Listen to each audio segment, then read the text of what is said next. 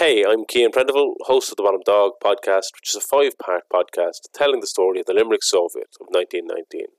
During the COVID-19 crisis, I've been working with a group of other left and socialist activists here in Ireland to produce a new podcast, Left Inside, which offers a weekly critical look at news, politics and culture from the left.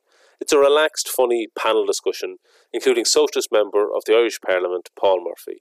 Anyway, I thought some of you who would subscribe to Bottom Dog may be interested in this too. So here's a recent episode I was on. If you like it, please do make sure to subscribe to Left Inside in whatever podcast app you use.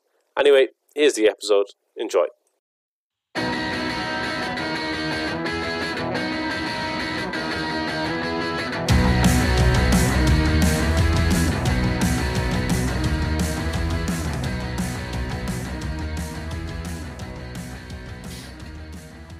Hello and welcome to another episode of Left Inside. I'm Paul Murphy, and this week I'm joined by Nicole, who's making a repeat appearance. Hello, Nicole. Hello again. And I'm joined by new panellists, very exciting, Philomena Foster, or otherwise known as Phil, affectionately.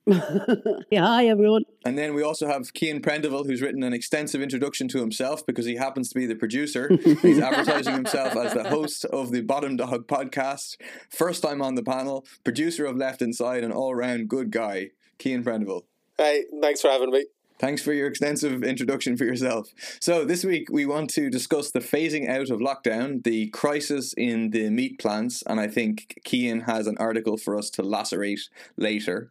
But first of all, how have you all been doing over the course of the last week? Gotten up to anything interesting in either virtual or real life?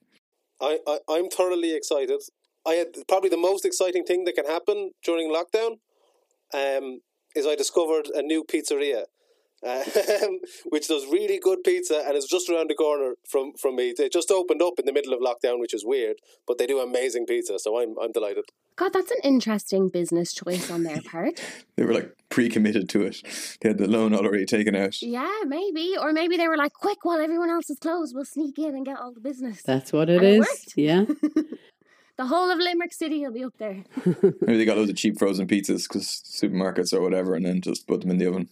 No, they're homemade, like Nepalese style pizza, tin base, wood oven. It's phenomenal. The real deal. Mine was actually getting a basketball. Would you believe that? For the last 5 weeks, I used to play it, and there's just down the road here. There's a basket there that you can use. Anybody can use. And you couldn't get one anywhere, but got one of them this week. So I'm looking forward to doing that. That's very good. Exercise, yeah. Fab. That's a lovely way of getting your exercise in. What about you, Nicole? Any sports? Any sports or food? So I'm going to be honest, I've had one of the hardest weeks I've had since lockdown started. And the main reason for that is because my mother, well, I suppose the two of us, in fairness, have been waiting on a delivery of garden furniture, and so I've actually been trapped in the front room of my house waiting for the doorbell to ring since Monday. The packages arrived at like 9 o'clock last night, the last of the packages. It's just, I've actually been trapped in my house, and I've never realised how much I appreciated getting out at lunchtime and like leaving the house for a little walk and stuff. It's been so hard all week. I felt like a prisoner. It was like a real... Why couldn't like one of you stay in the house? Because my mom works during the week, so okay. It's just me in the house. So I was nominated as designated door watcher, and and needless to say, I hate this garden furniture before it even arrived because it was awful. But is it nice garden furniture though? That's the question. My mom is putting it together out in the garage as we speak at the moment because she has Fridays off. So when we're done here, I have to go down and help her put it together. So I'll send you a picture afterwards, let you know how we get on. Hopefully it's worth it. I hope it doesn't blow away, Nicole. I think it's good, sturdy stuff, Phil. I think we should be all right. Good. At the end of this podcast series, we're going to know more about Nicole's mum than we are about any of the... That's so true, actually. I should get her on one of the episodes. We should get her on. Special guest. Bring your mum to work day. Yeah. Well, I've been spending a lot of time with her, guys. We're trapped in the house together lately. That's nice. Anything political during the week for anybody? Went to a protest, which I thought was great to get out to. Couldn't wait to get there. Been so used to doing them. I'm sure it's a trip out. It's the guys down in City West. So I'll go into that later, I presume. Cool. Yeah. I was outside, last Friday. There was the Debenhams protests around the country at the shops. I was at the one at the square. I think Phil was there as well. And then I was also with the workers protesting outside the Dáil on Wednesday. That's the third time they've been outside the Dáil while government ministers and Fianna Fáilers and whatever kind of whiz by, not caring about what they're raising at all. You were down there last Friday, Phil, as well, and at the Debenhams workers?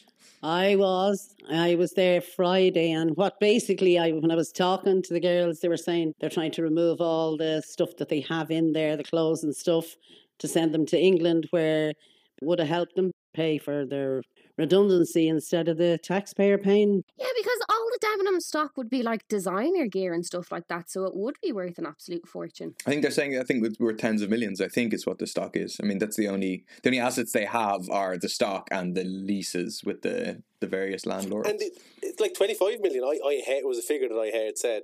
But did they get it out, or are they still, the last I saw was Debenhams workers were saying that they were going to block the trucks if they tried to drive the stock out. They were willing to stand in front of the trucks. They were, first and foremost, they were appealing to the truck drivers, don't scab on this, But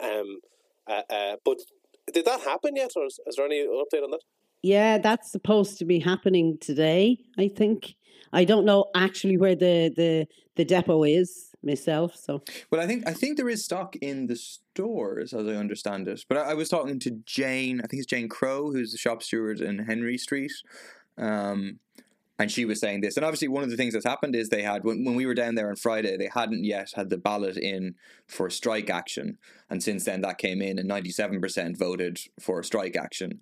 Obviously, a strike in this context is a different sort of thing, not just because of coronavirus, but because the company is gone, withdrawing your labour doesn't apply.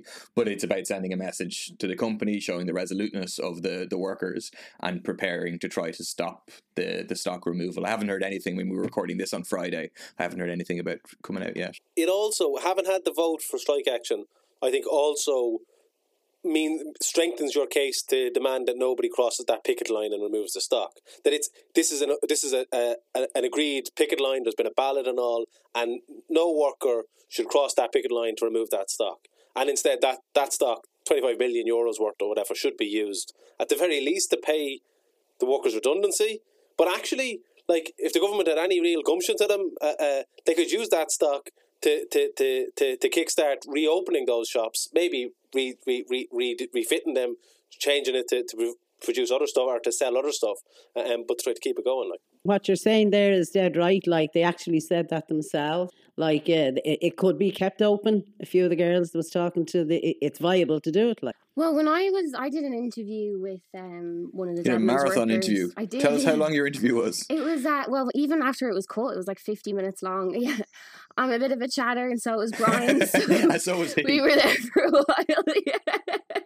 The two of us just kept interrupting each other and stuff. Did you talk about your mother at all? Do you know, I wouldn't be surprised if I did at some stage, Cian, to be honest. So he was saying that they're actually still running the online store from over here because it's still profitable for them. And also there was the rumour that some of the stores were actually still making a viable profit. So even if it was a case that not all of the stores could reopen, the workers feel as though it could have been investigated at least. But just in terms of the stock, are they taking that stock out of the stores to then sell it online? The British company will claim that they own the stock, and that's disputed.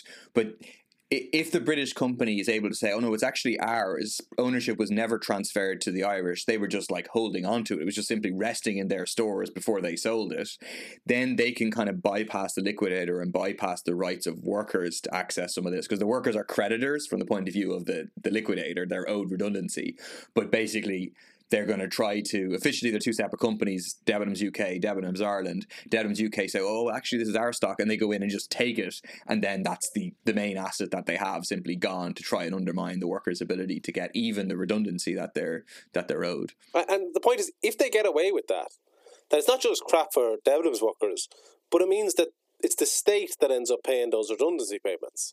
So everybody has a stake in this. Like, if the government shouldn't be sitting on the sidelines watching 25 million euros be taken out, that instead the state will then have to foot the bill for. And the other thing, like, that I think is that a lot of this, they're saying, oh, Debenhams has lots of debts, but they haven't said how much of Debenhams Ireland's debts are actually just debts to Debenhams UK. You know what I mean? They haven't opened the books. They haven't shown us shown the workers what it is like, you know? I mean, the whole approach of the government is just extremely wash their hands of it. That's it. Every time we raise it in the Dáil, they just say, oh, it's nothing to do with us. Heather Humphreys said, oh, well, it's some comfort to the workers that at least they're getting €350, basically that they're lucky that this has happened to them during the coronavirus, because otherwise they'd just be on the dole, which obviously really offended the workers. She even said they're getting it for now. Obviously, it'll be cut, so they're planning on taking it off them as well, like, you know. And the other thing, did you see, I think it was Heather Humphreys, one of those ministers was out saying, giving out about the guards, saying that it was bad that the guards didn't allow the Debenhams workers to have the protest, which is like, they brought in these laws that restrict protests, and then they're turning around and saying, oh, we didn't expect them to be used to restrict protests, like, you know. Well, one of the points that Brian made I thought was very good was the fact that we can bring in this emergency legislation, you know, to make sure social distancing and stuff like that happens. But where's the emergency legislation to make sure that employers can't take advantage of the situation and fuck over their employees for an unprecedented event like this? Like, you know, it suits one person or one group of people alone. Like. Yeah, I was going to ask you, Phil. Just what was I saw that there was another similar strike out in City West. What was the story there? Yeah, that's right, in City West, Uprise scaffolding. Yeah, I was talking to one of the guys there, and basically what happened was in 2008 and 2009. There's a video online for anybody who wants to watch it, he gave a good synopsis of the whole lot. They tried to actually send everything to Latvia anyway.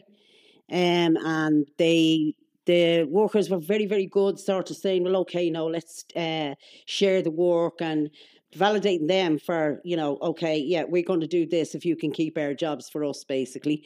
Done all that and then being told they're being made redundant, basically. And I think to one of the lads, like, said that they have been claiming subsidy as well, and it's scaffolding that they make or something like so. Like obviously, there needs to be a whole once COVID passes and people can go back to work safely and all. The state should be building huge numbers of public housing, so we need scaffolding. Like you know, there's a strong case for a public ownership of the construction industry. I would imagine, you know. But that's exactly what they said, and like when you think about it, 2008 when the crash happened, then that's when. He was sort of saying, oh, lads, like, I can't keep you on. This guy is a feckin' millionaire, like, you know. So it's just a convenient opportunity. When COVID came, the lads said, oh, yeah, this is great now. We're going to be able to get this sorted and we have our jobs back and we definitely nothing can happen within then. So but this is just a convenient opportunity. They've been trying to do this for 10 years, like, yeah. I feel like that's why things like Debenhams and this particular case with Uprise are so important, because we can see the exact same thing being rolled out. So if we don't push back now, it's going to become the normal and people are just going to have to, you know, learn to accept that. But if we stop it at this early point, it can be a real fight back and it can show that workers are not willing to accept this kind of crumbs thrown to them. Exactly. Like, I think it's so important, like, because in the context of, especially with all the social distancing and everything else, you know, workers could be forgiven for saying, oh, there's not much we can do. But actually the Debenhams workers, without much of a lead from their union, at least initially, themselves said, no, we're going to fight this. We're going to organise protests. We're going to be socially distant. And now the instant upright workers doing the same as well. I think it says workers aren't going to be rolled over. And in particular, in terms of retail, I mean, the whole way that people buy things is going to change. That's the truth. People are going to go less to shops. They're going to go buy more online, and there's a potential like massive jobs massacre to take place in retail. I think there's over 100,000 workers in retail in Ireland. The state should be stepping in and should be saying we need an alternative model of retail, which is sustainable, which could involve, for example, An Post, which is a state-owned company, which can involve integration of a number of different companies under public ownership with workers' control. You could have like an Irish state-owned, publicly owned, workers' controlled version of Amazon kind of developed as part of a Green New Deal and then incorporate all these workers into it. But it's really vital that the workers kind of stand up and resist to these things. Because otherwise this shift from, I used to work in retail up until Christmas, I got out.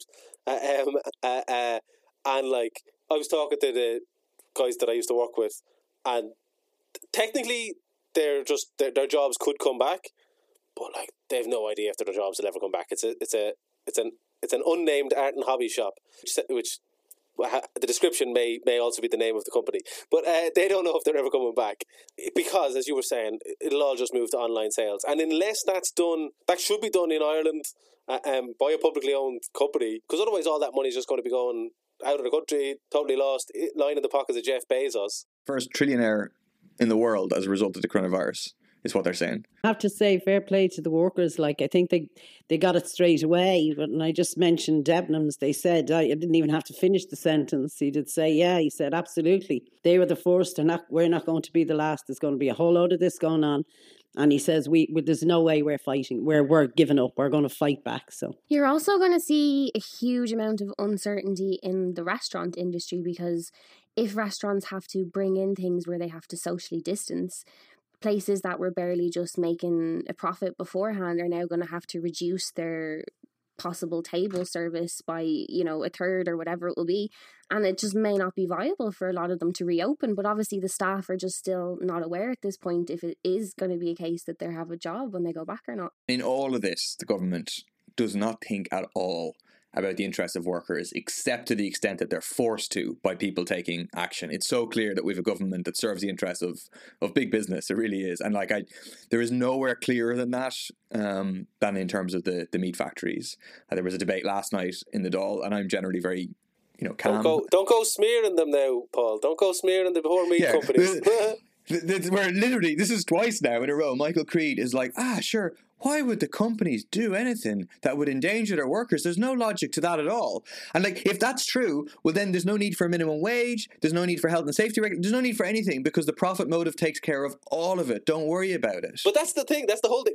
By his logic, there is no need for a health and safety authority, because he's saying, sure, the companies, they care about the workers. They wouldn't do anything to endanger them. So if you really think that, then all of a sudden it makes sense why the Health and Safety Authority weren't inspecting, because they thought, you don't need to inspect companies, you don't need to make sure that because they'll just do it naturally, because companies are lovely guys that never ever put profit before anything, But that's the whole problem in this country, is that we have this model of light touch self-regulation, which is just leave the companies do what they like, leave the billionaires do what they like, and I'm sure at the end of the day they'll look after our best interests, I just want to go back to your point, Paul, on how you normally remain calm in the Dáil, and it definitely wasn't the case in this debate. Oh, it was brilliant yesterday. You could feel your passion. You and Breed were fuming.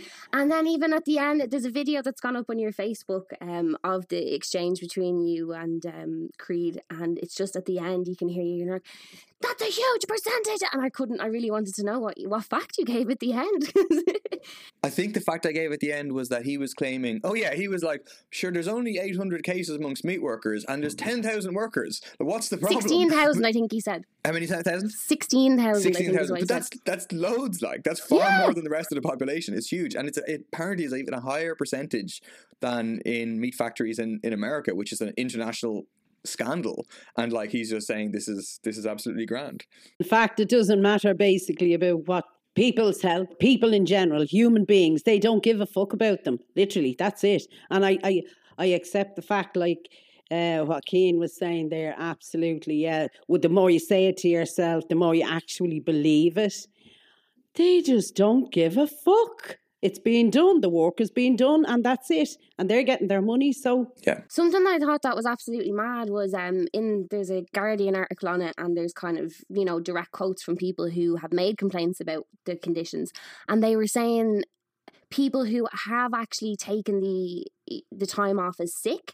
Like, I don't know if these people are getting paid sick pay. That's probably the reason why a lot of them are still attending work, even though they have symptoms.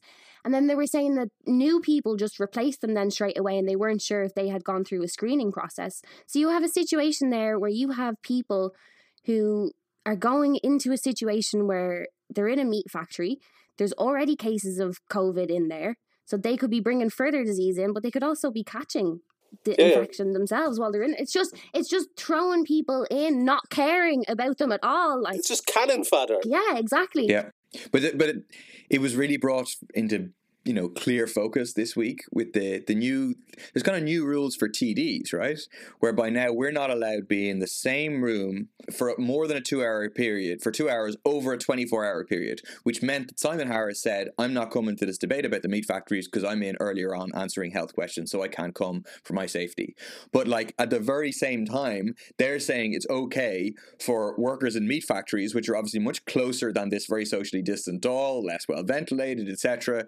People are working together for 8 hours plus, and there's no suggestion that there's any problem with it. So it's like one rule for TDs and another for meat workers. Also, those of you in the Dáil know that your sick pay is going to be covered in full, and if you have any kind of symptom, it's going to be totally understood that you don't go into work that day. Do you know the way Varadkar was out saying he was going to do one afternoon a week as a doctor? You should call on Minister Creed to do 1 day a week in a meat plant. And send Michael Lowry in as well. Like, there's such lovely places to work. It was incredible, Michael Lowry yesterday. So everyone was, you know, criticising the meat factories, and Creed was basically defending them and saying, well, but then Michael Lowry comes in and basically suggests that these guys are being hard done by, that you know, he was like sticking up for the meat plant owners. It was like, incredible. Oh, the poor defenceless meat plant owners, these poor billionaires. I mean, But again, it's demonstrated in cold facts in terms of the fact that, like, the HSA, the Health and Safety Authority, didn't inspect not a single meat factory before this week. That's basically confirmed. They didn't, in fact, inspect a single meat factory. And, like, we sent them complaints, loads of workers complained, and they got nowhere with it. So can I just fact check, just in case anybody knows? So I've seen somewhere that the HSA announced that there had been 280 complaints, right? But we also have fact that there was 200 complaints from the meat packing factory. So of 280 complaints, are 200 of those from the meat packing plants, or do we not know that? No, it's just the only thing we know is 280 complaints. The 200 was originally, they said, over 200 complaints. And then later they said 280, which I mean, really, if you're rounding, it should be 300 then in that case. Like, let's be honest. I know, exactly. But it was more than two complaints. Okay. So it was just more of a smudging of the facts. Yeah, so it was 280 complaints. With no inspections. Zero inspections. That was what it was like a week and a half ago. That was basically the situation. That's when we got that information. And then the HSA was coming into the Dáil on Tuesday, so then on Monday they started doing inspections, and they did 80 inspections on Monday, 80 on Tuesday, 80 on Wednesday. But then you have a situation where they do 80 a day now, but we're doing none for like the 2 months before that. But then they claimed it's like when you do your. It's like doing your homework on the way to school, or, you know, on the way in, you're scribbling it down so you have something to show. But genuinely, because they would have been aware that this debate on the meat factories was coming up in the Dáil. And they themselves were in for a committee on Tuesday as well. Yeah, that's why they started. It's so see-through, man. It's outrageous. You know, if you don't do your homework, like, it's okay. It was just put up to them. They had to feckin' do it, like, but, you know, really. And as you say, the same as Debenhams, the same as the guys on strike in City West are going on strike in City West. But the justification that they gave for not inspecting is interesting. They said that they did investigate the cases, but they didn't deem an inspection necessary. So what their investigation would have been was phoning up the company and saying, here, lads, are you doing everything all right? And then the company says, no, nothing to see here. And then the HSA just went, yeah, my homework is done. I'd also be wondering, in terms of doing so many inspections so close together like that, were the people who had to carry out the inspections, were they given proper health and safety equipment to go in there? And the fact that they probably would have had to visit several premises who are under suspicion of having COVID symptoms within them on the same day. So that's kind of then it's come out that they have 67 inspectors doing this. So that would mean that like it's one site a day per inspector kind of a thing. But like 67 inspectors is nothing. During when the Brexit stuff and all that was going on, the government came out and announced that they were going to add an extra 70 vet inspectors on the ports. So, you know, like that was deemed to be a crisis that said that we need 70 vets, 70 extra vets on our ports, but we only have 67 people inspecting workplaces to make sure that they're not COVID clusters, like, you know. And the other issue is that, like, these inspections are really meant to be unannounced. So people are meant to just turn up and do it, whereas some of them have been announced and they've admitted it. And then in other cases, it seems that companies have been tipped off, and we obviously don't know who has tipped them off or whatever, but we know for like that's been reported that people have come in, like people come into work in a meat factory and all of a sudden the place is clean and there's hand sanitizer and everything, and then the HSA inspector comes in that day. Well, surely the tip-off would have been when they did their investigation and they rang to be like, hey, is everything okay there? You might clean your place up, yeah. So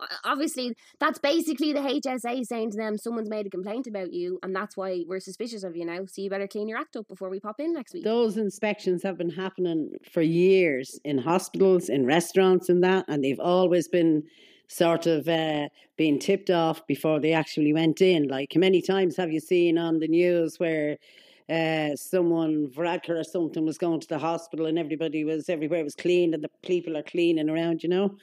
It's, again, they don't give a shite. I heard one story that Varadkar was visiting the Limerick hospital and they went in the day before and they painted it. They painted all the walls freshly for him, you know? That's a classic thing that they do, all right. I think they did that when the Queen visited as well. They painted parts of Dublin for the Queen. Ah, yeah, you'd bring out the good cutlery, the good plates and all for the Queen, though, wouldn't you? Maybe that's why these people think that things are actually nicer than they are, because things actually do get done up before they show up. They just think everything's lovely, like, yeah. God, all the hospitals are so freshly painted in Ireland. Everything must be great. That's where the notion of a Potemkin village comes from, is they used to create, like, false, artificial, happy villages for the Tsar, I think, to pretend that everything was great. And they kind of genuinely believe that everything was great. Obviously, it suits them to believe it as well. Hospitals always smell like fresh paint. This must be what they think. Yeah. I mean, the point for me here is that, like, yeah, we got to push for the HSA to do the inspections. We got to argue for the HSE to be empowered, all those things. But ultimately, workers need to organise and rely on their own strength, like the Debenhams workers, like the Instant Upright workers. So, like, there is legislation that people can use to elect safety representatives from below. We think that should go further. People should elect safety committees. And basically, the bottom line is workers should group together into unions and not go back to work if they don't feel safe to do so. That's the bottom line. People shouldn't be forced or pressurised back to work. Well, another thing on that, though, is I believe in some of the factories, 70 to 90% of them are migrants. And English as a second language is a difficulty for some of them. So for some people, they're actually just not aware of how to organise or how to do that. So that's something that unions need to look into, and they need to, like, translate their material and they need to make that accessible in all different languages, because it's those vulnerable people who are the ones who are going to be taken advantage of. And like the migrant workers too, going on to direct provision as well, like where there's an outbreak there. Yeah. The direct provision thing, Tony Benn, I think, had a great quote before, which is, you can judge a society, or how the ruling class treat refugees and immigrants is how they would treat all working class people if they could get away with it. And that's a good thing. That's a good bit about what's happening with the meat factories. That is it. Like they feel they can get away with it. But also Charlie Flanagan had this letter in like the Kerry local press apologising to the local people about what happened in Carisveen. One, there was no apology to the people who are actually affected by it. And like it seems that the vast majority of people in the local area are in solidarity with the asylum seekers. You know, it isn't some racist campaign. It's together, and they are appalled by what's happening. But like incredibly doesn't apologize to them at all. But then also the Irish Examiner had a front page story a few days ago, basically just tearing apart the letter. The letter is just full of lies. It's completely dishonest. Everything he said about it, he just made stuff up. It's absolutely horrific. The problem here is that for every individual company, they have a direct profit motive to, like, cut corners. every individual company, it suits them if they can spend less on PPE, spend less on handgel, make workers work closer. Because obviously, if workers have to work 2 meters apart, and there can't be too many of them all together, that costs money. It slows you down. It costs you money. So each company has a direct profit motive to try to ratchet up production and therefore put workers in danger. And you can't have the return to work being under their control. That's why the idea of workers' committees, of elected safety committees controlling that return to work, coming up with a new plan as to how can we safely do this work so that nobody has to be too close to each other, so that people have PPE at every stage. But you can't leave it to the companies to do that because they'll just cut corners. You need it to be done by the workers. But a part of the stampede and creating a pressure on people to go back to work, including in unsafe conditions, is the growing propaganda around kind of a new round of welfare cheat propaganda, but focused on the pandemic unemployment payment and basically preparing the ground for big cuts in the pandemic unemployment payment to force people back to work, even if they feel unsafe. Can I talk about Eoghan Harris, my beloved friend Eoghan Harris? No, first of all, we'll talk about Leo Varadkar. Go on, don't. Leo Varadkar was out in the last days taking his inspiration. He clearly he got to the Sunday papers late in the week and he read Eoghan Harris's article. Tell us about Eoghan Harris's article. Eoghan Harris calls Leo Varadkar, he says that he needs to be a real badass. So this is the highlight of my weekend, was Eoghan Harris in the Indo. An article titled "A Real Badass Would Stop the Subsidy and Send Us Back to Work," basically just demanding that Varadkar slashes the pandemic unemployment payment, starve them back to work, and let them die. Only the strongest will survive. I mean, I'm just going to say now that there's no way Leo Varadkar's ego didn't lead him to read that article. He's definitely read it. Badass instructions. Yeah, all right. I mean, he definitely floated around a few days with a big head after Matt Damon referred to him as a badass. Yeah, Matt Damon said we've a badass Taoiseach. Yeah, pretty tragically. So burn your DVD collections. Who still has DVDs, Paul? I still have DVDs. They're in the attic, but I still have them. So one of the things he says, of course, the basking in the sunshine has to stop before we go broke and have to eat out of dustbins. Half the country consists of cozy, continue cocooners whose swaddling rituals will stop as soon as the golf course is open. The other half is on the handy COVID-19 subsidy and is naturally happy to be paid not to work. I mean, I feel like the two halves that he's referring to misses a huge chunk of the population, can I just say there? How much is he worth? There's a value on his head, all right. But the only value placed on people. I don't know how much Eoghan Harris is worth. I have no idea. But I'd say he was paid more just to write that article. Yeah. That one article alone, he was paid more than €350 to write. Probably, yeah. But the same with Varadkar. I mean, Varadkar is basically giving out about how much money it is, and look how they're claiming that 40% of people who are on the pandemic unemployment payment were previously on less than the pandemic unemployment payment, and they're basically saying it's taken as a statement of fact that it was a bad thing to lift people above the poverty line, or maybe lift people to the poverty line. I mean, the way I'd be thinking of it is, feeling as though they had to offer people €350 a week is showing that they know that you need upwards of €350 a week to survive. Uh-huh. Do you know that kind of way? And now they're saying, definitely a big part of it is that they're saying that unemployed people who were on benefits beforehand are still on 203, and they're they're going to be asking questions soon about why they're not on 350. And it's just... It's shocking to me how they think that somebody could live on €203 a week, in one of the most expensive cities in the world. But Varadkar's on more than €350 a day. Do you know what I mean? These people are in a different world, and this whole thing. As I said, I used to work in retail. I'd be on. Some weeks I would get 20 hours, 30 hours, so I would have come out with less than €350. They make that seem as if. If those part-time workers, they just all wanted to work part-time, and therefore it was just a little pocket money for them, Whereas there's loads of those people that they were on less than 300 a week because they couldn't get the hours. They were working every hour that they'd be given, but just the hours weren't there. Surely that's the point, is the problem here is why were people ever having to live on less than 300 quid a week? Like, I mean, the poverty line for one adult and one child is something like, I think it's 369 euros a week if you want to be able to survive. And that's the reality of people like feeding kids, paying rent, etc., etc. How on earth are people meant to survive? There's a good, Waterford Whispers had a good article.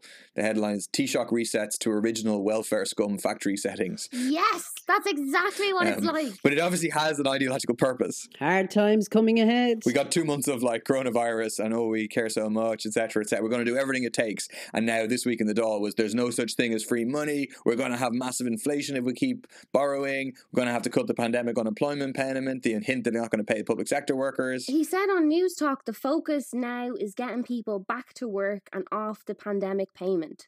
Why is the focus not to make sure that people go back to a safe working environment so that we all can, you know, stop the spread of this virus? And then it's like if someone's offered their job back and they refuse it, they lose eligibility for the payment, and enforcement needs to be put in place around that. So I assume that's where the whole thing comes from, of this idea where they want to give employers test results back before the employees themselves. Yeah, they were knocked back on that, though. Yeah, they were forced to apologise for that. Yeah, but I mean, it was referred to as they have suspended the practice, so it's still them openly admitting it's still something that we want to do, but we just know that we won't be able to. Like, it's like something from slave times or something where, like, yeah, the real issue is that the value of your asset has declined. Yeah. It's so blatant. Yeah. Your worker is less valuable. But just going back to my old friend Eoghan Harris, because there's more in this. There's gems in this article. So he also says.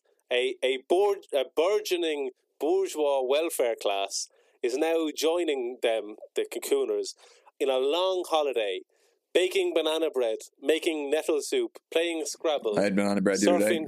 Oh, yeah, banana bread's good, yeah. I don't know what's he got against banana bread. He just can't make it. Baking banana bread, making nettle soup, playing Scrabble, surfing Pornhub, and tending to their allotments. But I just, it's mad. Making 350 euro a week now makes you a member of the bourgeois class. Yeah, yeah. His Marxism didn't go very far that he learned in the Workers' Party, if he thinks that makes you bourgeoisie. And then he also has a bit where he goes on to talk about people. He was talking to somebody who used to manage a care home, and he was talking about how they had people... wrongly claiming the 350 euro a week instead of going to work in the care facility. But you have to ask yourself the questions: were they provided with PPE for working in the care home? Was their mental health considered when they were asked to do more shifts to cover people who were sick? You know, were they on minimum wage? Yeah, which they probably exactly. Were. Would it not, like they're saying, because it's more attractive to be on 350 euro a week than to work full time, but like make a better work-life balance then, so that people actually don't prefer to be on 350 euro a week to be working slave labour. Like, but the thing is, like, Harris is giving out about these people who, like, if they've lost their jobs, do you know what I mean? These are people whose companies have closed or who can't open, they've been sent home, and who are like, yeah, maybe they are making banana bread. Like, what of it, you know? But like, he's not giving out about like the Larry Goodmans, the Dennis O'Briens, the billionaires who have literally made billions out of this. Like, you know, Jeff Bezos has seen, as we said earlier on, has seen his wealth go through the roof. I didn't see Eoghan Harris complaining about like that. There was this story about this billionaire who went off and self-isolated on his super yacht. You know, they're the ones living this high life who are able to literally sit back and just check their bank balance once a day and watch that it's gone up 5 million, you know. But instead of giving out about that, he's complaining about people who like have 350 coming in a week, you know. But that's part of the tactic, as always, is not to talk about the actual bourgeois class, but to make up and try and divide working class people. So they make like real points where like it is unfair that there's people who are still on job seekers allowance of just over 200 euros and they're not entitled for like random reasons because they didn't happen to be working at that particular point in time, but would have been previously and would have been later. They're not entitled to the 350 euros. And their answer, and it's the same between public sector workers and private sector workers, their answer is always to say we need to level downwards rather than level upwards. And so the answer is to reduce the 350 to just over 200 euros rather than establish a basic minimum welfare payment, which is the equivalent to the poverty line of 350 euros across the board for everybody who happens to be on welfare. And the reason for that, of course, is because they don't want this bourgeois class that they don't want to talk about to actually pay for this, or for that wealth to be taken into public ownership and used to provide a decent life for all. The reason why he doesn't make banana bread is because he obviously has somebody else to do it for him. So go on. So then, as the article goes on, he descends from just reactionary to like full-on like COVID denier status, like almost. He goes, indeed, I never really cocooned. This man is over 70. He should have cocooned, but he says, indeed, I never really cocooned, believing the lockdown too restrictive on robust older people. Accordingly, masked and gloved, I went off to ask about going back to work.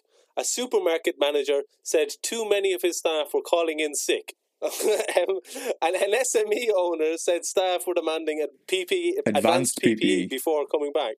All these people not showing up to work sick, like. Jesus, how dare they ask for PPE as well? Like, we're in a pandemic. Why would you ask for PPE? That was actually something that was said in the meat factories. They weren't given PPE. They were told they could bring in their own.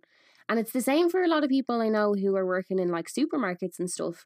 If you want to wear a mask, you can, but you need to go and get your own one. Like, which is crazy. To people who work on minimum wage can't afford to survive, never mind the luxury of having PPE. Like, and PPE shouldn't be considered a luxury. Yeah, exactly. It's surreal how much they've gone up. But like, I just love this image of him like refusing to self-isolate, going off and then giving out about other workers who aren't willing to work without PPE. Yeah. Yeah, when he's the one who's endangering them potentially by presumably like going from place to place and not wearing PPE and getting up in their face as well, giving out to them. You know? Yeah, thinks he's better than them. That's why. It's just, it's mad how people can read an article like that and agree with it. In my opinion. Oh yeah, he's a terrible guy. Oh man, I just. But do you know this guy's background? Like, no, this guy is he used to be. He used to be like a Marxist. A Marxist, quote unquote. And then he was a big Sinn Féin supporter, like official Sinn Féin and all. And then he was an advisor to the Ulster Unionist Party. That's right, yeah, I read that, yeah. and then Fianna Fáil, he was best friends with Bertie, who like clearly hasn't cost the state anything. Do you know what I mean? Bertie is on, again, a massive pension. I don't see him complaining about his friend Bertie's massive pension. But yeah, and now obviously he's given Varadkar advice on how to be a real badass. And the bit that he says at the end where he talks about how a group of people were like allowing a man in grey tracksuit bottoms to have his arse out basically, and he gave him the heads up on it as if he did him some sort of community service favour by talking to somebody who's fucking wearing grey tracksuit bottoms. Do you know what I mean? That's it here. Like, fuck off, like. Apropos of nothing, here's my advice to the world. Oh, I can't even. I wish he'd covered his fucking mouth rather than his... Exactly. The last thing though, because this is my pet peeve, okay, is like Irish racism against ourselves, you know. I think we're one of the few countries that sort of like we package it up. Like we have a leprechaun museum in Dublin, and we're like, oh yeah, aren't we funny little people? So long as you're willing to give us money, we'll say top of the morning to you, you know.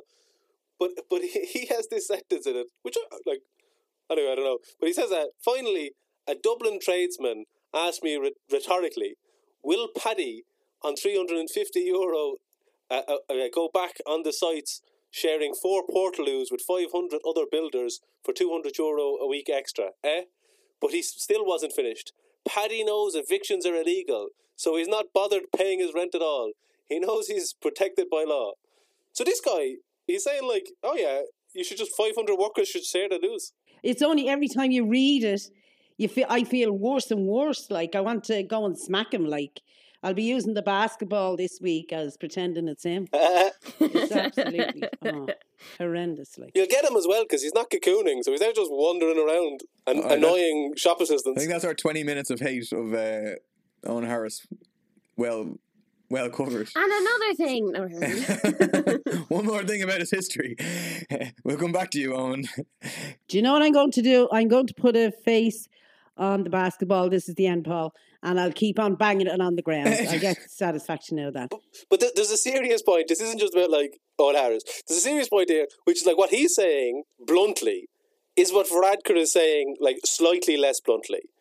And the reason that Varadkar, or no, the reason that Eoghan Harris feels as though he can say these things is because he knows it is backed up by the likes of Leo Varadkar. It's like racists in America getting strength from Donald Trump being up there and making a platform for them. Exactly. Know? This is what they're saying on their Zoom calls, you know, in their private Zoom calls that they're having, chatting about stuff. They're talking about ignorant Paddy who's refusing to work. They're probably on Microsoft Teams, in fairness, instead of Zoom. They probably are. The next weeks, though, they're going to really go on the offensive on these things. This is a big preparation ideologically. Eoghan Harris is a part of it. It's like the unsophisticated part of it. Varadkar is a part of it. They're going to drive this through, and then they're going to try and really go after the pandemic unemployment payment, as well as public sector wages, etc. So we got to be ready. So on that note, I'm going to suggest we bring it to a close. I want to thank everybody for listening to us again. I'd ask people if they like the podcast to share it, to like it, to spread the word about it, to encourage other people to listen to it, to consider getting involved in socialist politics, and see you or hear you all again next week. And if you know Eoghan Harris, try and pass it along to him. Thank you, Mike. Thanks, everybody. Bye. Bye. Bye, bye, bye.